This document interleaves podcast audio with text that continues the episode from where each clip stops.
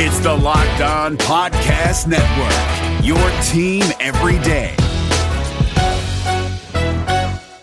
From Labradoodles to Cronuts, the world loves a hybrid. So today, businesses are taking a smarter hybrid cloud approach using the tools, platform, and expertise of IBM. The world is going hybrid with IBM. Visit IBM.com slash hybrid cloud.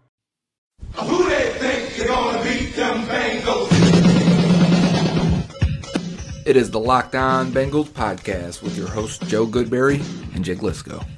Find us on Twitter at Joe Goodberry and at Jake underscore NFL.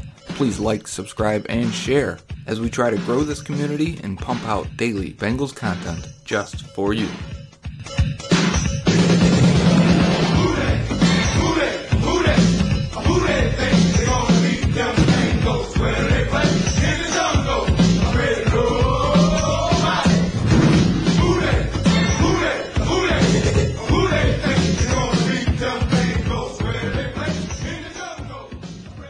What up, Bengals fans, and welcome to another episode of the Locked On Bengals podcast. Today we've got rookie numbers, Joe, and I really like most of these numbers. We'll talk about why we like these numbers or don't like these numbers in the cases when we don't, and look back at some of the guys that have worn them before, some of the parallels to recent history, and slightly more distant history for the Cincinnati Bengals. And then in part two of the show, we said yesterday we were going to talk about Tee Higgins and compare him a little bit to the combine numbers for AJ Green, for example. And since he's wearing 85 for fun, we went back and looked at Chad Johnson's combine as well. But this all leads to a discussion of if Auden Tate is your fifth best rece- receiver, is the wide receiver group the strength of the Cincinnati Bengals in 2020, or is it still the defensive line, which is what we felt for the last few years? So we'll have that conversation in the second part of the show. And before you say, oh no, the quarterback's the strength of the team now, let's just not get ahead of ourselves with the rookie quarterback. I think we all expect to get there or hope to get there at the very least, but for now, I don't think we can say a rookie is is the best player on the team. But first, let's talk about these numbers, Joe. Let's get those free agents out of the way first, Joe, because there isn't actually much significance to me for these numbers now that I look at them. Trae Waynes takes number 26. Couldn't tell you the last player to wear 26 for the Bengals. Mackensie Alexander takes 21, which I believe Darqueze Dennard was wearing. Josh Bynes goes with 56, and I also don't remember the last player to wear 56, but I know it was a linebacker. Do any of these stand out to you for any reason, Joe? No, mostly that the numbers. Uh, Trae Waynes always wore 26 anyways, and Josh Bynes when he first came in the league was 56, and then before he became 59 for the Ravens. Also 56 linebacker. I always think Brian Simmons of the Bengals. We can only hope that Josh Bynes suddenly becomes Simmons and lives up to that hype for 56. But what's more interesting, I think, to everyone is the new Bengals that were drafted more recently than the veterans they've signed in free agency a few weeks ago now. Joe Burrow, of course, as we've known for some time, takes number 9. Tee Higgins takes number 85. Logan Wilson takes number 55. Akeem Davis Gaither takes number 59. Khalid Kareem, 90. Hakeem Adeniji, 77. And Markus Bailey, 51. Joe, let's start with the quarterback. Number 9, a nice bookend going back to the last time the Bengals drafted a quarterback. Number 1, Joe Burrow takes up the mantle that Carson Palmer left behind. Yeah, and maybe uh, can erase some of the remaining stink on that number. But yeah, go from number one to number one. It's kind of odd to see that happen. But it, this whole situation of how he came to be and going from number 10 his whole life to number nine and then keeping number nine, I think there's a little magic behind it. I, I'm into the uh, the mojo or the voodoo of the number. So keeping your number where you had the magical season down in LSU makes a lot of sense for me. And Joe Burrow even said he doesn't have the fondest memories in wearing number 10, so he takes number 9, the number he won a national championship with, and the number of the last quarterback for the Bengals that we really ever considered to be among the league elite. We've also talked about Tee Higgins, who will be wearing number 85, famously worn by Chad Johnson, but he's not the only one. It's just if you go back to the last great Bengals receiver to wear the number 85, another second round pick early in the second round, Chad Johnson, before now Ty- Tyler Eifert wore it there in the middle, and, and now Tee Higgins. It's just that Chad famously wore it, right? He had Ocho Cinco on the back of his jersey. He was 85. You could call him 85, and any football fan would know who you're talking about. When you're, you know, between 2004 to 2008 or so. Uh, so, so yeah, I mean, he famously wore it. But Isaac Curtis, Tim McGee, I mean, 85 has been a very good and lucky number for the Cincinnati Bengals. And Tyler Eifert, when he played, was great also. So, yeah, rub some of that magic off of of the 85 onto Tee Higgins. Going on down the list, Logan Wilson takes 55, and of course, the last Bengals linebacker who we really had much confidence in also wore number 55, and that was undrafted free agent Vontaze Burfict. Of course, Burfict, I think, had some tendencies on the field, let's say, that we won't see from Logan Wilson, who we expect to be a team leader, a very solid character guy. Not to say that Burfict wasn't a good character guy in the community, but you can't deny his rap sheet on the football field. I think Logan Wilson will be a bit of a different player, but could be of similar quality if things go right. Yeah, I think the NFL just fined Logan Wilson for taking number 55 just out of, you know, natural reaction. But there are three jerseys now that you could recycle if you have a 9, 85, or 55 current Bengals uni. So um, feel free to do that. Duct tape the back or whatever it is you guys do. Going on down the list, 59 for Akeem Davis Gaither. And I, I, for some reason, just think this is a perfect number for a guy who's going to see a lot of use in the pass game as a QB spy, as a blitzer in coverage. That number just makes me think of successful blitzes, Joe.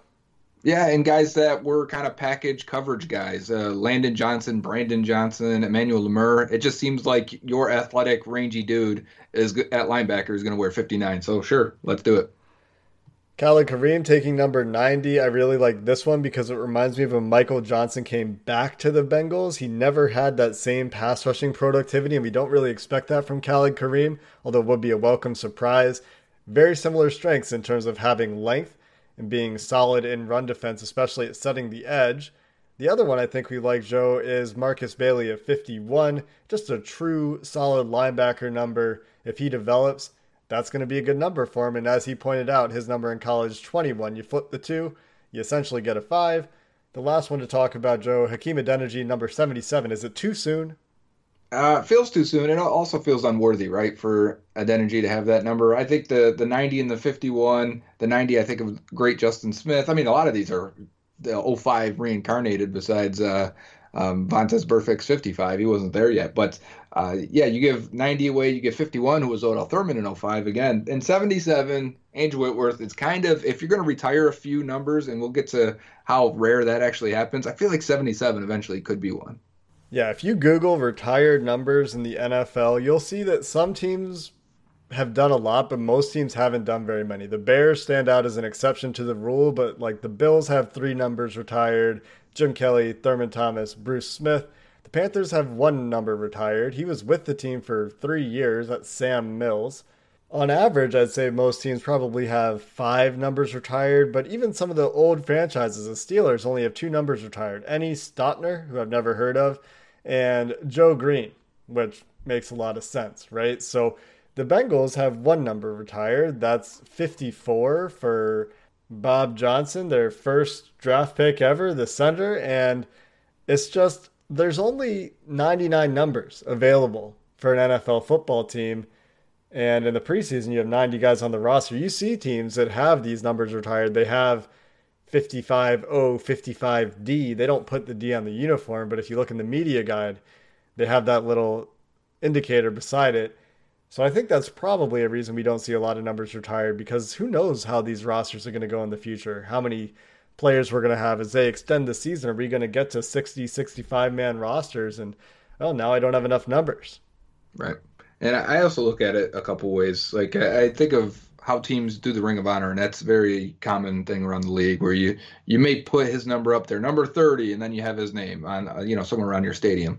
I've seen now where teams are so far into their franchise where they have two number 30s, guy and two names now underneath it because they've had two successful players of that And I don't see anything wrong with handing out 85. I think 85 now is probably the most successful number in Bengals history at this point. Maybe 14. I mean, Andy was pretty good, uh, but you know, let, we should probably that's a segment. What's the most successful Bengals number in history? Maybe some people can comment on that. But uh, I think at this point, 85's lasted through the 80s, 90s, and 2000s, and now it's being handed off again. It's kind of like how Syracuse gives out I want to say 45, maybe it's 44 now that I'm second guessing myself. But they give out that one number to their best athlete, usually their running back, to carry on their tradition where you know that's their that's their lead guy. And if you wear that number, you are you know bringing that weight on your shoulders and carrying that um, as as a symbol and, and with pride. So at this point, because you can't retire everything, I mean, even Anthony Munoz, 78. Remember when they give that out a few times in camp and it's just icky right away, and they quickly will pull it off before if that guy makes the roster or, or you know before he actually plays in a regular season game. There are numbers you don't give out. You just can't retire everything. And maybe they will one day, but right now, I think retiring 85. Somebody said they were, should retire Whit's number. I mean, the guy's still in the league. You can't retire a number for a guy who's still playing for another team.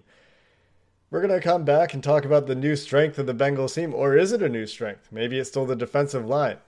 Might be a bit of a debate. I'm not sure if Joe and I agree on this one. We haven't talked about it yet. We'll get to that next.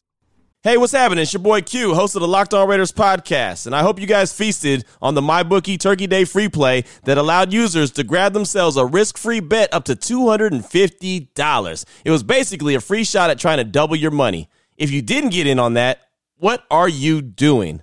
Nah, but seriously, now is the time to get some skin in the game with MyBookie, where odds boost, lightning deals, and free bets await all season long. And with the NFL playoffs right around the corner, we know who these teams are. We know what they're capable of, and it's not difficult to find some value in the lines. Whether you're a first time customer or have been playing with MyBookie for years, there is no shortage of value to be found in the thousands of game lines, unique prop bets, and contests that they offer every week. Sign up or get reloaded today. Find an edge, make your bet, and get paid. They also boast a fully fledged casino platform giving you access to all the classic table, slot, and card games you'd expect to find at your local spot. And the best part is, at MyBookie, the doors never close, so you can continue to build your bankroll even after the stadium lights have gone out. Make the right play and sign up today at MyBookie. And when you do, use promo code LOCKED ON to get your deposit matched halfway all the way up to a thousand bucks. The terms are simple. You put in $200, they'll match you with another $100 in your account. If you were already planning to bet this season, this is free betting money. It's winning season at MyBookie, so come join in on the fun and win some cash while you're at it. This is Ross Jackson from Locked On Saints. This podcast is brought to you by Carvana. In the age of online retailers, buying a car should be no different. And that's why Carvana invented a brand new way for you to buy a car that's 100% online. Without leaving the comfort of your couch, you can browse and buy from their selection of almost 20,000 cars. And once you've made the purchase, your car comes to you, delivered right to your door, or you can go and pick it up from one of the coin operated car vending machines. All of Carvana's cars come with a seven day return policy, ensuring that you get a car that fits perfectly with your life. Not happy? Exchange it or return it for a full refund. And with its dedication to customer service, it's why hundreds of thousands of customers have ditched the dealership and given Carvana 4.7 stars in customer satisfaction. So check it out, the nation's fastest growing auto retailer at Carvana.com, C A R V A N A.com, Carvana.com. Lots of excitement bubbling and building uh, with the Bengals receiving corps. I've seen a lot of um, photoshops and memes and everything you can with this group of five guys standing above Joe Burrow like they're coming down from the heavens of AJ Green, Tyler Boyd, John Ross, Tee Higgins, and did I say Tee Higgins or Tee Higgins? Either way, and Auden Tate, which is. I woke up this morning and I was like, you know what? I'm gonna go watch some Auden Tate clips, and I usually look up old videos that I posted on Twitter or whatnot. And uh, just looking at some of these games, I'm like, man, this is a fifth receiver, and maybe he's three. I think we'll talk about whatever we expect for maybe a rotation, a healthy rotation if they're all healthy, um, which I think we should expect. But uh, just watching it and thinking, it's funny because I, I repost it and a lot of people are going, man, if that's Joe Burrow and, and if, if Burrow is who we expect, that's a 150 yard game because there are so many just odd throws. But to think of how deep and good this receiving corps is right now, I think it's getting a lot of people exciting, uh, excited. And I think uh, you brought up the point of, is it better? Is it is it the most talented? Is it the best group on the team? And we've always said defensive line, and especially I think the two additions then are DJ Reader versus Tee Higgins. Is it is that enough to push it over D line, or is it more of a potential thing?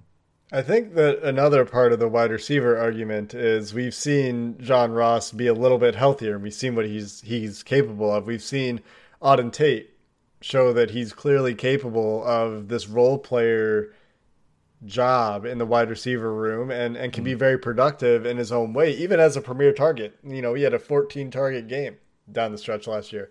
It, getting AJ Green back is another big component of that.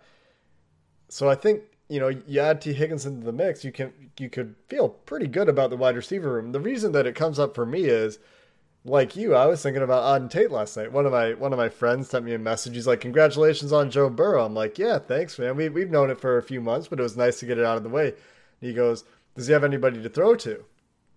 And I sent him uh, a highlight reel of Auden Tate, and I said, "This is the fifth best receiver on the team." And and again, you can argue that, like you said, Joe, but you, you look at the highlight reel catches that guy made. I mean, he's a walking highlight film, and uh, that's pretty fun. But before we talk about the strengths of the team, I, I, did want to talk a little bit about Tee Higgins in specific because when you put it that way, when you compare DJ Reader to Tee Higgins, you everyone expects that probably for two years, unless Tee Higgins wildly exceeds our expectations and truly is the next Chad Johnson somehow, I think we all expect DJ Reader to be the bigger impact. He was their marquee free agency signing. Tee Higgins was a second round pick, and, and he could be a very good second round pick, but DJ Reader is supposed to be this transformational piece in specifically run defense. And and you think about playing the Ravens and, and playing the Steelers and even even the Browns, like all these AFC North teams are predicated on a running game. But I, do want to talk about Tee Higgins because we looked at his, his combine numbers and, and everyone's talking about he could be the next great 85. So we went back and we looked at Chad Johnson's combine numbers.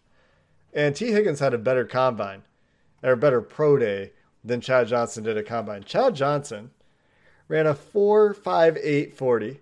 He had a 2.63 split, which is not much better than Tee Higgins' 2.66 reported split. Mm-hmm. He had a 33 inch vertical jump, which is very comparable to Tee Higgins, I think 31 inch. And his broad jump was only nine feet, which is actually first percentile. His broad jump was miserable. Uh, you should say one percentile because first percentile makes it sound good. It's one percentile, as in bottom of the barrel. Yeah, so 99th percentile is good. One first percentile is bad. So Chad is shorter and he's and he's lighter. So he did all of that at 6'1", 192. Tee Higgins, of course, 6'3", and 215 or so. I don't I don't remember actually. Yep. Also has shorter arms. Chad had 32 inch arms at the combine. So if if you compare athleticism between Chad Johnson as he tested in 2001 to Tee Higgins as he tested in 2020, Tee Higgins is a better athlete. You, mm. you watch him on tape, you don't really get that impression, but I, I really wonder why that is. Because looking back on Chad's numbers, you're thinking, man, this guy, he was 23 at the time of the draft. He didn't test well. He's a second round pick. We would have panned that pick oh, at yeah. the time. 36 he, uh, catches his final year at Oregon State, too. 37. But yeah, not, not not what you're looking for compared to the modern receivers. Different game then to some degree. Yeah. He was still yeah. about 29% of the Oregon State whatever's Beavers. What Beavers, my bad. Passing offense. But I'm just saying we would have we would have been upset about some of the things about that pick. But then he goes on to be one of the Bengals greats. Can yeah. Tee Higgins do that? That's a different game a little bit today, but I'm just saying, you compare him to Chad instead of comparing him to AJ. He tested better. And I think that we weren't intending to go in that direction of comparing him to Chad, but it was, you know what, let's type in, I forget what Chad ran. I knew it was a four or five something. And then as we dig a little deeper, we're like, look at this. And then we were looking at his stats, and we're, we're like, man, we wouldn't have uh, been too happy other than the film, which we liked Higgins on film too, and it still brought his grade down because his production wasn't great. His athleticism wasn't great. And I think that's where we wanted to go with the conversation because a lot of people are pinning a lot of hopes on Higgins, and he might be really good. Uh, but he I think it was John Sheeran. He got a lot of weird feedback uh, on Twitter when he said, "I expect Higgins to be a starter," and he didn't. He just left it as that. Be, not saying he's going to be a Pro Bowler or a number one type guy. We should expect him to be a, a starting receiver, which means a number two or number three is how I took it. And uh, you know, when you look at the production and you look at the the athleticism, it is a big indicator on a guy's upside ability. Normally, you have one trait to lean on as a receiver in terms of athleticism. Uh, you look at the top guys in the league; they typically had one. Sometimes they don't, and then when they do, it's like, oh, he's a slot guy that wins in contested situations. And I don't think that's the the future for Higgins. So he's going to have to overcome or you know uh, get more athletic, get faster than his testing shows, which happens sometimes. So um, there is still hope there. But I, I, the way John was reeling it in is the way you should, because setting realistic expectations, as we said before on the show, is part of the um, process and part of our goal. So for Higgins and in this group, I made the comment that they could still need John Ross in a year. They could still need a speed receiver if you got all these guys out there running four fives and maybe slower with uh, four six eight for Auden Tate. And I think he's a little faster than that now. I bet he'd run it much better now that he's not 20 years old anymore. But uh, point being is that speed may still be a factor. Guys that win instantly, win with separation, with explosion, are coveted by every team and still could be coveted by the Bengals despite having a really good receiving corps next year or the year after. And and you can see where the similarities between AJ Green and Tee Higgins are when you look at the the webs and you look at the numbers because because Tee Higgins had a pro day, so his web is non mock draftable, but they both have the crazy arm length. They're both big guys. 6'4 for AJ Green at 211, 6'4, 216 for Tee Higgins. Over 34 inch arms for both of them, within a half, within a quarter inch uh, between the two of them. AJ ran a 4.48, so he, he had the edge on speed. He ran a much better shuttle. But, I mean, you see where the, the physical comparison is. They're built very similarly in terms of length, in terms of height, in terms of weight. And and so I, I do get the comparison. So the question then that we started all this with is do we think the addition of Tee Higgins, the emergence of John Ross, and the emergence of Auden Tate, along with the reliability of Tyler Boyd in the slot, Alex Erickson as your sixth receiver, and the return of AJ Green, we hope, does that make the wide receiver group a stronger position group than the defensive line for the Bengals right now, which features the marquee addition of DJ Reader, but also the aging Geno Atkins and Carlos Dunlap, who's, while they're still good players, it's fair to expect some age related regression now as they're both getting deeper into their 30s. Yeah, the thing about the defensive line at this point is even if it's better right now, um, they haven't invested in it like they have receiver, right? We got three premium picks right now that are still relatively young on the on the receiving corps with uh, Boyd, Ross, and Higgins, and I mean Tate is still super young, so they don't. I don't have that same feeling. I mean, we got a couple. We got a third and a fourth rounder with Hubbard, and you've got the uh, fourth rounder with Carl Lawson, but Lawson's been hurt. Lawson is probably the comparable to Ross at this point. You'd like him to be healthy and just play more and just be more productive overall, even though I think he's good and I believe he's good and I believe he's a weapon on that defensive line and makes them better as, as a unit.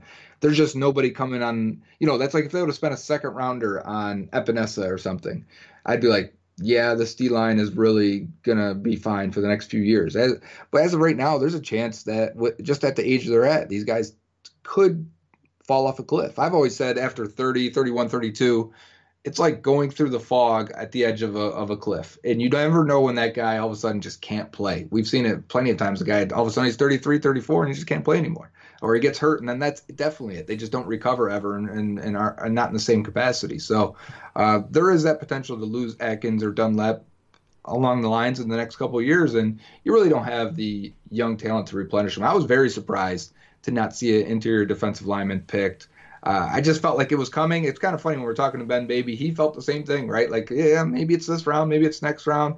It was going to be that bonus pick to eventually replace Geno Atkins, maybe play some five tech, you know, just rotate inside. Uh, but it didn't happen. So I think going into the future next year, needs are still offensive tackle. Maybe you need a corner next year as, as a first rounder. But I wouldn't be surprised to see a D end or D tackle next year in the first round. Yeah, we'll have to watch that one closely. There were a few times I thought defensive tackle made sense as well from even a value perspective and from who we knew they were talking to. But we said several times they don't have that extra pick. And maybe if they had that extra pick, you know, they could have gotten that lineman, they could have gotten that defensive lineman. Who, who knows what they would have picked with that extra pick, but they didn't have it. So instead, here we are with three young linebackers, and they get to come into the league together, hopefully grow together, and I think the wide receiver group, by virtue, actually, I don't know. It's still a toss up to me. I think the wide receiver group currently is more exciting, but maybe the defensive line group is still better because until they fall off, you can't really assume that they're going to this year. And Geno Atkins and Carlos Dunlap, the last time we saw them, were still good players. DJ Mm-hmm. Reader is one of the best in the league at what he does. Renell Wren is still young. We still like uh, Carl Lawson and, and Sam Hubbard is like a team captain essentially at this point. He's he's a solid contributor. So Yeah. I also love Josh Tupou forever for tackling Lamar Jackson in the open field. Yeah, I would say as of now, D line's still better. With I always think future and and you know the age of, of how the next group is coming along. So the edge definitely goes wide receiver there. But as of this year, yeah, D line's still better until I man, I still think if they're all healthy, all five of the of the top receivers are healthy, and you can have a steady rotation. I mean, I think Green is still out there for eighty percent, not plus.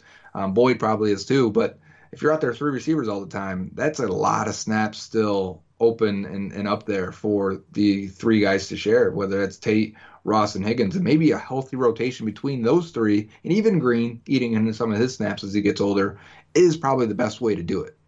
Especially if you have more snaps with a more efficient efficient passing game with Joe Burrow.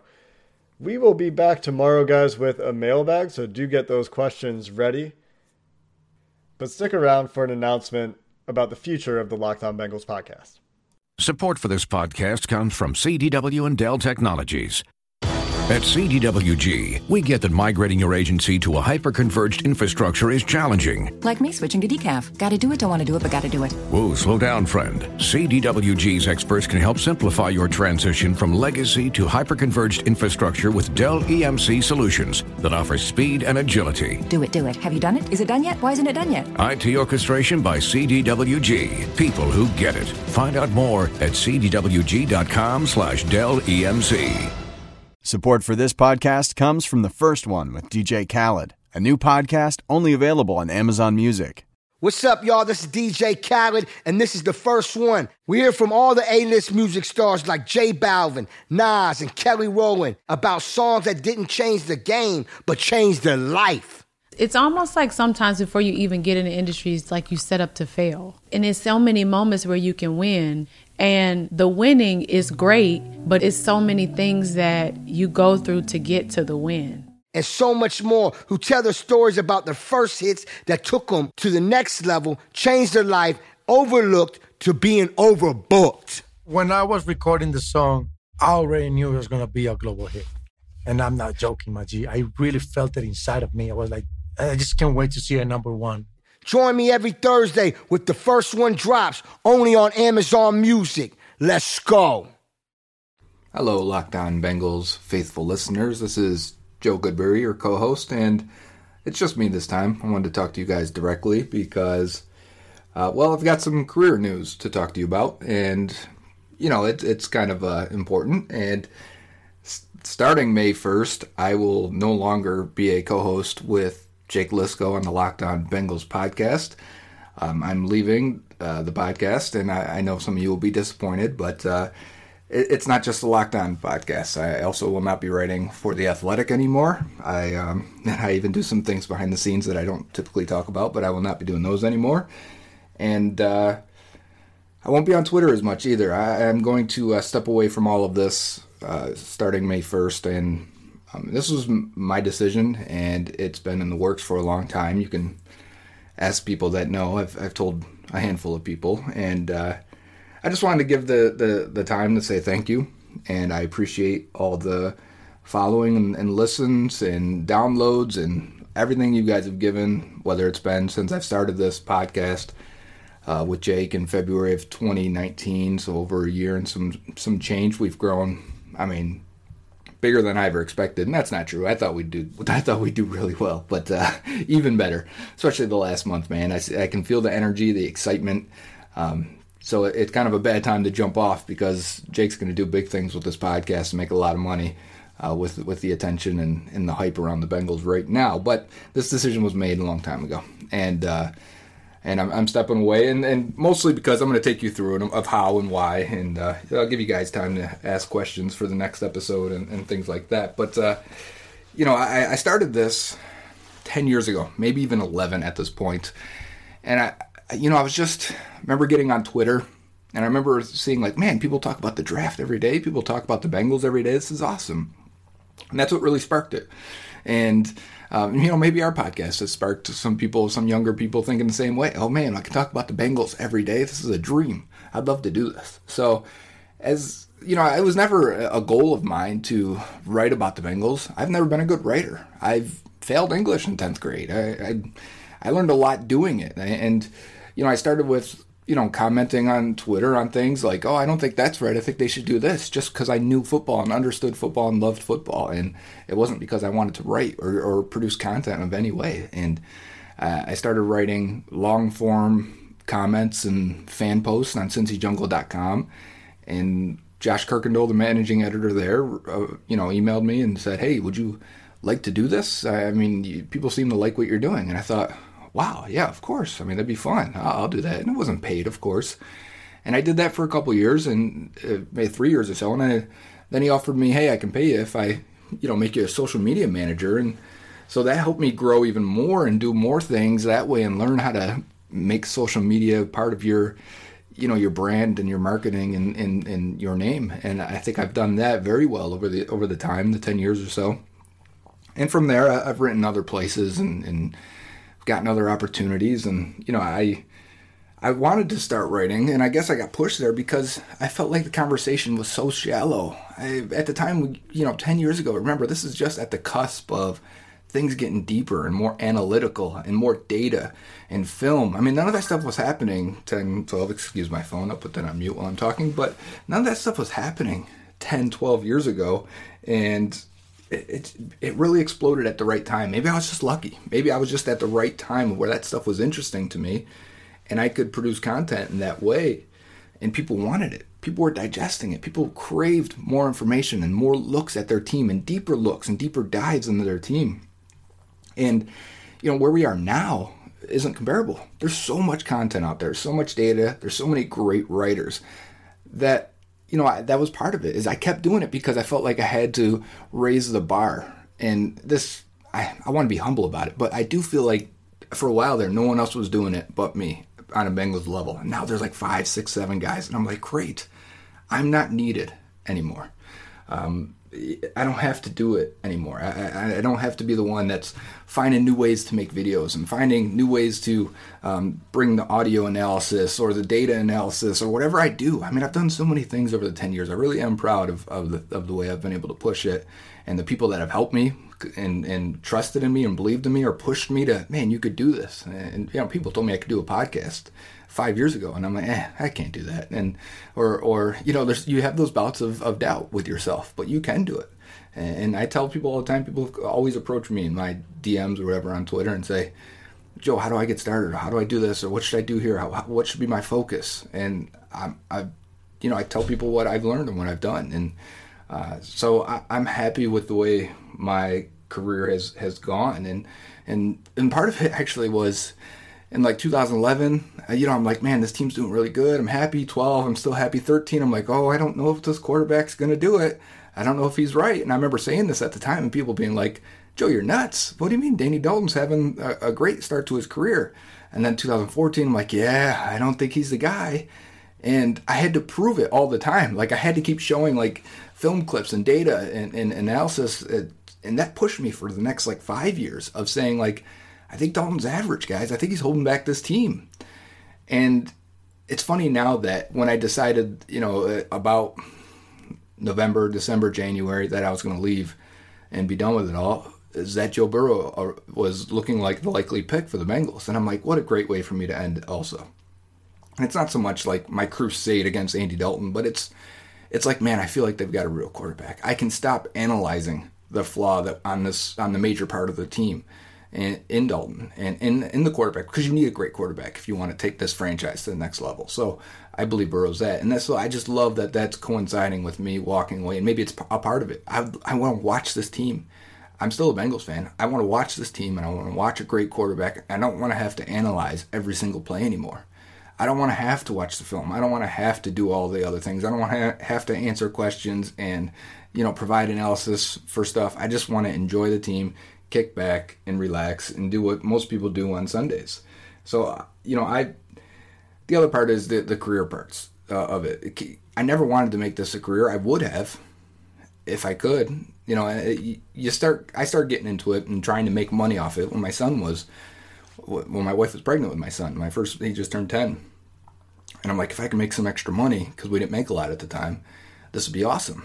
And then I did, and then I made more, and then it was offered more, and it built into not enough to overtake my job because I've gotten a new job since then in that time, that 10 year period, but enough to, I mean, help us buy a new house, help us buy a new car. It's, it's been, uh, you know, if I want to put in a patio or a driveway and a fence, the money I made off the athletic did it. And it was great. And even with the athletic, I was offered a beat writer job and I had to turn it down because I don't live in Cincinnati. And I think at that point was the light bulb in my mind of, Joe, I think you've reached as far as you're going to go. I, you know, unless you want to make this a career and take a bit of a pay cut or leave your job and move your family, how much further can you go? And I, you know, at that point, I realized it and accepted it and said, you know what, I was never in it for a career, anyways. That's okay. I'm happy with what I've done. I'm satisfied. I'm fulfilled. But I've reached the end of the line. And now that my kids are older, my son turning 10, my oldest daughter turning seven, my youngest three, I've given up a lot of time with them to do this stuff to make content, to uh, make videos, podcast, writing, watching film, discussing, doing guest hits on other radio shows and podcasts and whatever the case may be. And I look back and say, "Whoa, 10 years, man, it flew. He's 10 year, he's 10 years old now, my oldest boy. Eh, another 10 years will be gone, right? He'll be out of the house. That'll be it. I so I want to capture that and still hold that and for as long as I can and, and re establish myself uh, to be there more often and and I was, but you can always do more. You always feel like you can do more as a parent. So that haunts me a little bit at night, you know, thinking like, man, I spent, you know, three hours watching film and then writing this article and then doing the podcast. And, you know, he was off just doing his own thing. And he's, you know, if he's nine years old, I'm like, man, this is prime time. I shouldn't be wasting this. So there's a lot of that motivation. I, I if I, if I think about the Bengals, you know, as, as much as I do equally, I think about my children and my family. So, uh, for me, that drove it as much as anything. So I plan on doing that. So that that's the other part of this. Maybe in 10 years you'll see me again doing something because the kids will be older and they don't want to talk to me. And and then I'm 33 now, so I'll be 40 something. That's fine. I could do that. But as of right now, I'm considering this like a retirement, and I am out, and I'm happy to be out, and I'm happy to put it all away, not stress about it, and enjoy my time with my with my family, focus on my career, and also be a fan without having that critical eye. So I want to thank you guys again. Um, I really appreciate it. Really appreciate all the people that have helped me throughout the years, and I'm sure I'll. Um, I don't want to like start naming people because I'm gonna forget someone and feel bad about it, and I'll think about it, and, and that's how I am. Uh, so I won't do that. I'll just say there were so many people I couldn't have done it without them, and because of that, I'm in their debt. So whenever they need something, I am there for them. But as of now, um, I'm stepping away, and I appreciate appreciate you guys. Thank you very much. Did you watch the 2020 Reds with higher expectations than a first round wild card exit of epic proportions? Did you think that the Reds hitting would come around with the signings that they made last offseason? Are you wondering who is asking you all of these questions? Hi, my name is Jeff Carr, and I host the Locked On Reds podcast each and every day, part of the Locked On Podcast Network, your team every day. Throughout the offseason, I'm going to take a look at these Reds, how they fix what didn't work in 2020, and how they continue their success in 2021. But wait, there's more. I'll also have interesting interviews with players, writers, and everyone in between talking about the Cincinnati Reds. Come join me on the Locked On Reds podcast each and every day.